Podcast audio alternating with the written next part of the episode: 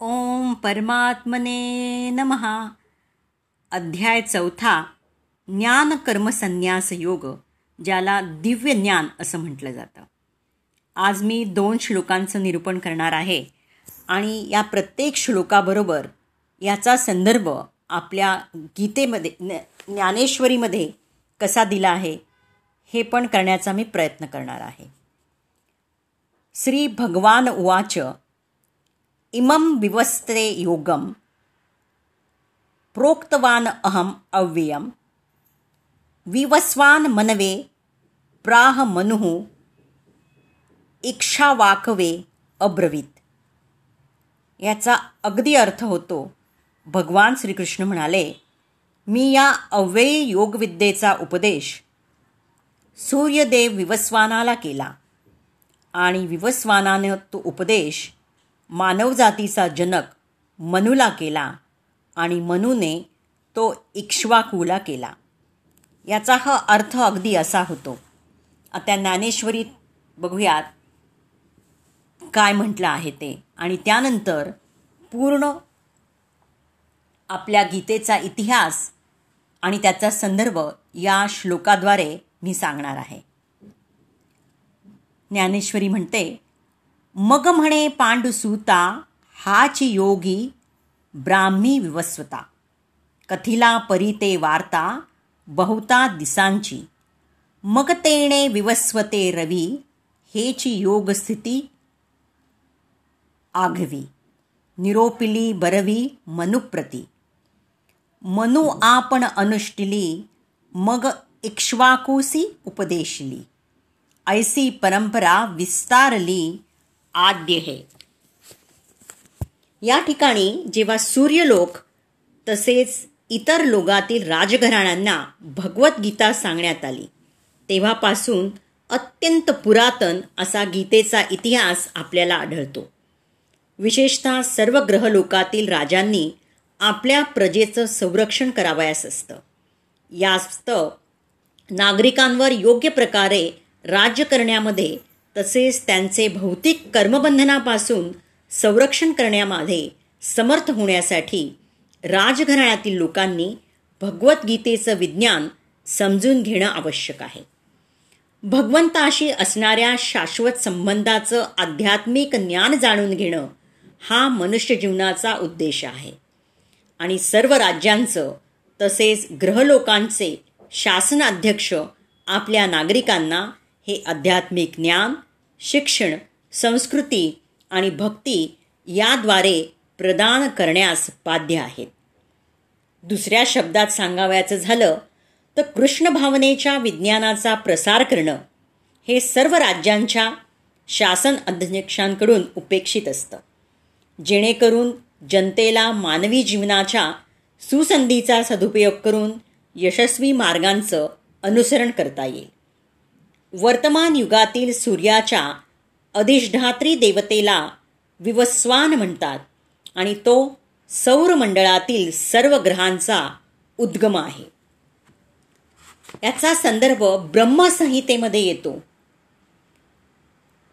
भगवान ब्रह्मदेव म्हणतात मी आदिपुरुष श्री गोविंद यांना सादर प्रणाम करतो. ज्यांच्या आज्ञेनुसार सर्व ग्रहांचा राजा सूर्यदेव अपार सामर्थ्य आणि तेज धारण करतो. सूर्यदेव भगवंतांच्या नेत्रस्थानी आहे आणि त्यांच्या आदेशानुसार तो आपल्या कक्षेत भ्रमण करतो. तर ब्रह्मसंहितेमध्ये सुद्धा याचा उल्लेख आहे. सूर्य हा सर्व ग्रहांचा राजा आहे आणि सूर्यदेव हा वर्तमान युगातील विवस्वान नामक देव सूर्यग्रहावर राज्य करतो.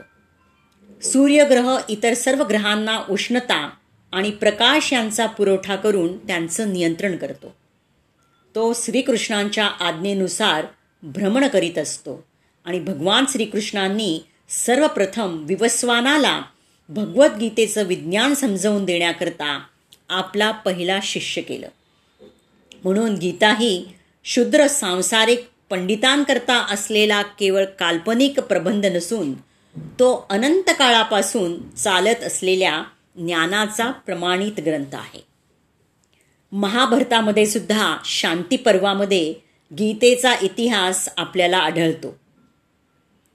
तिथं म्हटलेलं आहे त्रेतायुगाच्या प्रारंभी भगवंताशी असणाऱ्या संबंधाविषयीचं हे विज्ञान विवस्वानानं मनूला सांगितलं.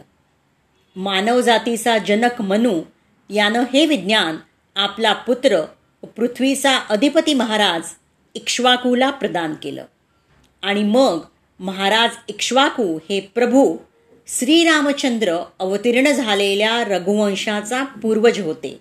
म्हणून महाराज इक्ष्वाकूच्या काळापासून भगवद्गीता ही मानवी समाजामध्ये अस्तित्वात आहे. आता माहिती करता इथे बघूयात चार लाख बत्तीस हजार वर्ष चालणाऱ्या वर्तमान कलियुगातील नुकतीच पाच हजार वर्ष संपली आहेत.